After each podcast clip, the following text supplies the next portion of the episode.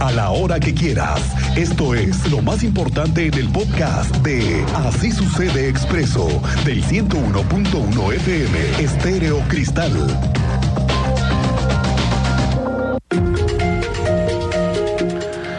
Vaya que tenemos una buena noticia con respecto a temas ambientales, porque el fin de semana se dio lo que tanto tiempo ambientalistas, políticos, pobladores y, por ejemplo, la tierra, la tierra viva, tuvieron que pasar 21 años, siete administraciones municipales, cuatro administraciones estatales y cuatro gobiernos federales para que el polígono de Peña Colorada finalmente Peña Colorada fuese decretado como área natural protegida.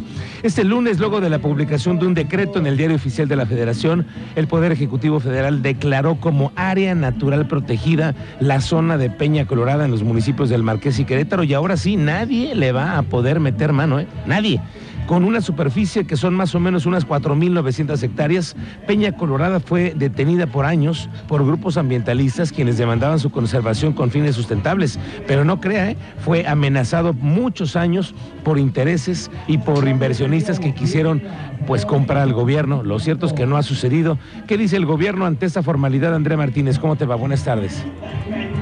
¿Qué tal, Miguel Ángel? Muy buenas tardes y también a toda la audiencia. Pues así es, como bien lo comentabas, el Poder Ejecutivo Federal declaró como área natural protegida la zona de Peña Colorada en los municipios del Marqués y Querétaro. Esto luego de que este lunes, bueno, pues se publicó el decreto en el diario oficial de la Federación y al respecto, bueno, pues el mandatario estatal Mauricio Curi González celebró este decreto federal, el cual apuntó a ayudar al medio ambiente y a que la zona metropolitana cuente con pulmones Además, señaló que el gobierno del estado, bueno, pues destinará una bolsa anual de 9 millones de pesos y los municipios de Querétaro y el Marqués 4 millones de pesos cada uno para apoyar a los ejidatarios con acciones de conservación. Escuchemos justamente el posicionamiento que da respecto a este tema el gobernador de Querétaro.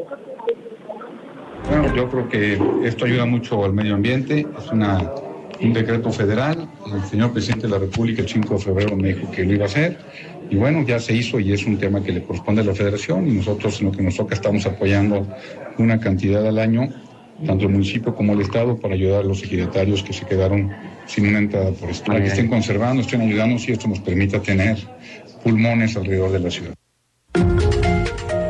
Y bueno, también eh, comentar que justamente este decreto declara área natural protegida una superficie de 4.843 hectáreas de la zona conocida como Peña Colorada en el estado de Querétaro. Y bueno, este documento, en este documento también se reconoce que la conservación de Peña Colorada es primordial para la entidad, ya que al encontrarse inmersa en la mancha urbana de los municipios de Querétaro y el Marqués, provee importantes servicios ambientales como captura de dióxido de carbono, generación de oxígeno, infiltración de agua para la recarga de acuíferos, preservación y control de la erupción del suelo y regulación del clima local que brinda a casi un millón de pobladores de la región. También indica bueno que la zona posee una amplia diversidad biológica que aunado a eh, pues, condiciones físicas y climatológicas conforma una zona de relevancia ecológica donde se han registrado alrededor de 250 especies vegetales y más de 160 especies de fauna. Esta fue la información, Miguel Ángel. Sandra Martínez, y es con eso que ya va a estar garantizada y la conservación de esa zona. Bueno, este mes que arranca la primera limpieza del río Querétaro, sí, es que el vocal ejecutivo de la Comisión Estatal de Aguas, Luis Alberto Vega Ricoy, ha anunciado que van a invertirle más de 4 millones de pesos para que deje de ser un río, para que deje de ser un dren y ahora se convierta en un río bien, estamos haciendo, vamos a hacer unas pruebas este, en el municipio de Corregidora primero para ver que el sistema que estamos proponiendo realmente funcione y lo podamos este, extrapolar a todo el río Querétaro, pero ya está, ya, intervino también la Secretaría de Desarrollo Sustentable eh, de Marco del Prete, tuvimos una reunión con él, con Luis Nava, este, con Tania Palacios también, este, para, para llevar a cabo. Es un tema que tengo ahorita también, este, es mis temas pendientes que tengo ahorita con el, con el gobernador, pero es un tema muy ambicioso porque Bueno, le decía, llegó el agua. El coordinador estatal de protección civil, Javier Amaya, informó que ya comenzó la temporada de lluvias 2023 aquí en Querétaro, la cual se prevé que se extienda hasta diciembre, échele, hasta diciembre. Luego de que el fin de semana ya se registraron algunas lluvias, las cuales no dejaron afectaciones según el pronóstico, y de acuerdo con los pronósticos de la Conagua, se espera que sea un año lluvioso, sobre todo en el centro del país. Eh, para el día de hoy se espera un 40% de probabilidad de que ocurra lluvia y de ocurrirse estas serán con las características similares a lo que hemos visto en los últimos días, prácticamente lluvias ligeras o momentos o periodos de lluvias moderadas. Eh, les comparto que para el resto de la semana tenemos prácticamente martes, miércoles y jueves un máximo de hasta 10% de probabilidad de lluvia y para el eh, fin de semana se pudiera incrementar hasta un 60 o 70% la probabilidad de que ocurra la lluvia el fin de semana. Bueno, vamos al tema de la obra de 5 de febrero y a darle una actualizada. Bueno, hasta ahora se han construido 1.8 kilómetros de los 11. Apenas llevamos 1.8 de los 11 kilómetros que van a ser de carriles confinados para el transporte público. Después de que terminen los 11 kilómetros, los van a habilitar para los autos con el objetivo de incorporarlos a la circulación y menos eh, tráfico en la zona en tanto se termina la obra, pero son 11 kilómetros los que van a tener de transporte público en ese carril confinado, dos carriles confinados. Habla el secretario de Obras Públicas de los primeros avances. Terminamos de, de, abrir de, de, de, hacer este carril confinado, evidentemente sí lo vamos a poner en circulación, independientemente de que, pero no para el transporte colectivo. Cuando terminemos las estaciones de transporte colectivo, entonces ya, ya podremos. Mientras tanto, mientras tanto, en cuanto las tengamos terminado, lo que pretendemos es incorporarlo a la circulación. Bueno, este fin de semana, cosas que no habíamos visto recientemente. Teniente Mérida, ¿cómo te va? Muy buenas tardes. Muy buena tarde, Miguel Ángel. Buena tarde a nuestra audiencia. Pues en efecto, este fin de semana en la colonia Las Azucenas se registró pues una agresión con arma de fuego en contra de un elemento de la policía municipal mientras se encontraba en custodia. La mm, policía estatal, después de que se dio a conocer las características del vehículo en la colonia Sauces, resultó en un operativo positivo, deteniendo el vehículo con las características y uno de los sujetos que estaría involucrado. Fue puesto a disposición de la Fiscalía General y comenzaron las indagatorias, se analizaron los indicios además que fueron localizados en el lugar de los hechos, la unidad también fue trasladada en grúa y estamos a la espera de los avances de la investigación con este detenido, a ver qué se informa más adelante. Oye, lo cierto es que la situación médica del elemento que fue agredido con arma de fuego, ¿cómo se eh, encuentra? Se señala que está fuera de peligro y que no pone en riesgo su integridad.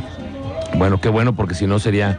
Eh, de por sí, la semana pasada tuvieron una mala noticia en la Secretaría de Seguridad Pública Municipal también con el fallecimiento de un elemento. Un elemento involucrado en el carril confinado de Crobus, donde lamentablemente perdió la vida. Bueno, platicamos más adelante este hecho que se dio este fin de semana y del que las autoridades están haciendo una investigación, le digo que profunda. La magistrada presidenta del Tribunal Superior de Justicia, Marila Ponce, dijo que tendrá que solicitar la fiscalía que se reclasifique el caso de la, de la menor de 17 años que murió a consecuencia de un disparo de arma de fuego en Puerta Real. Es que en un inicio se había vinculado por el delito de homicidio calificado en grado de tentativa. Ahora la fiscalía tendrá que reunir los datos de prueba del nuevo delito que tendrá que reclasificar. No se han solicitado una otra orden de aprehensión para otra persona, según confirmó la presidenta del tribunal. Sí, el, 4 de mayo fue la audiencia inicial y se le vincula a proceso por homicidio calificado en grado de tentativa. Ya más tarde eh, se conoce por los medios de comunicación, también un comunicado de fiscalía, que la persona víctima pierde la vida. Entonces ahí sí se tiene que dar un cambio en la reclasificación del delito y eh, tendríamos que esperar a que lo solicite fiscalía. No tiene que hacerlo de inmediato, dado que tiene que reunir ahora los datos de prueba en relación con el nuevo delito por el cual va a reclasificar. Y como ahorita estamos en la etapa de investigación complementaria, después de la vinculación se abre esa etapa, durante este periodo recaba sus datos de prueba y una vez que ya presente la acusación, ahí puede presentar la, nueva clasificación del delito. Oiga, el secretario de Desarrollo Sustentable está anunciando que el próximo 31 de mayo, aquí a finales de mes, va a ser Querétaro sede de la primera edición de la International Automotive Industry Supply Summit 2023. Se trata de un evento que es muy, muy importante para América Latina y todo lo que tiene que ver con las casas que tienen producción de vehículos. Bueno, pues todas estas industrias relacionadas con 12 países como Estados Unidos, Canadá, China, Alemania, Japón y Portugal, y vienen 26 estados del país que también están en esta misma ruta de, los, de la producción de vehículos. Habla el secretario de Desarrollo Sustentable de las oportunidades que se pueden generar. Algo que es importante mencionarle la relevancia que está teniendo este evento para no solo nuestra economía, la economía del Estado, sino la, el desarrollo de la industria automotriz. Eh, ya me nos confirman los organizadores y estoy seguro que nos platicarán un poco más eh, acerca de ello en, sus participaciones, pues que ya hay más de 100 compradores automotrices a nivel global, en el cual las empresas, especialmente las queretanas y las que deseen hacer negocio en, en este encuentro internacional, podrán solicitar su cita de negocios bueno, regresemos al tema del mercado de la Cruz y la polémica que hay entre los locatarios con el tema del nuevo estacionamiento o el que se pretende instalar ahora o construir ahí en el mercado de la Cruz. Fíjese que el secretario general del mercado, Eduardo Bárcenas, dijo que uno de los factores que permitió aprobar la construcción es la necesidad de ampliar los cajones de estacionamiento. Es que hoy el, el lugar pues se ha visto rebasado por la demanda de cajones para estacionarse. Bueno, eh, van a permitir con 383 cajones hoy darle una facilidad a todos los usuarios, porque hoy apenas hay 164. Lo que están pidiendo es revisar la fachada del estacionamiento, que es en donde todavía los locatarios tienen dudas. Tenemos una zona completamente copada ya. Tenemos el centro comercial La Cruz, tenemos los locales enfrente aquí a San Javier, toda esta zona de 15 de mayo tienen necesidades para el estacionamiento. ¿Qué necesitamos? Realmente es un, estacionamiento. He visto las necesidades de gente que va y, luego va a la pollería, mi pollería, a, quejarse de que de aquí a dos cuadras, aquí a dos cuadras les robaron la batería. Gente que vive en, aquí cerca del mercado, pues que no pueden entrar a su, a su, a su casa, a su cochera. Entonces ya son muchos los problemas que se tienen día a día aquí en esta zona.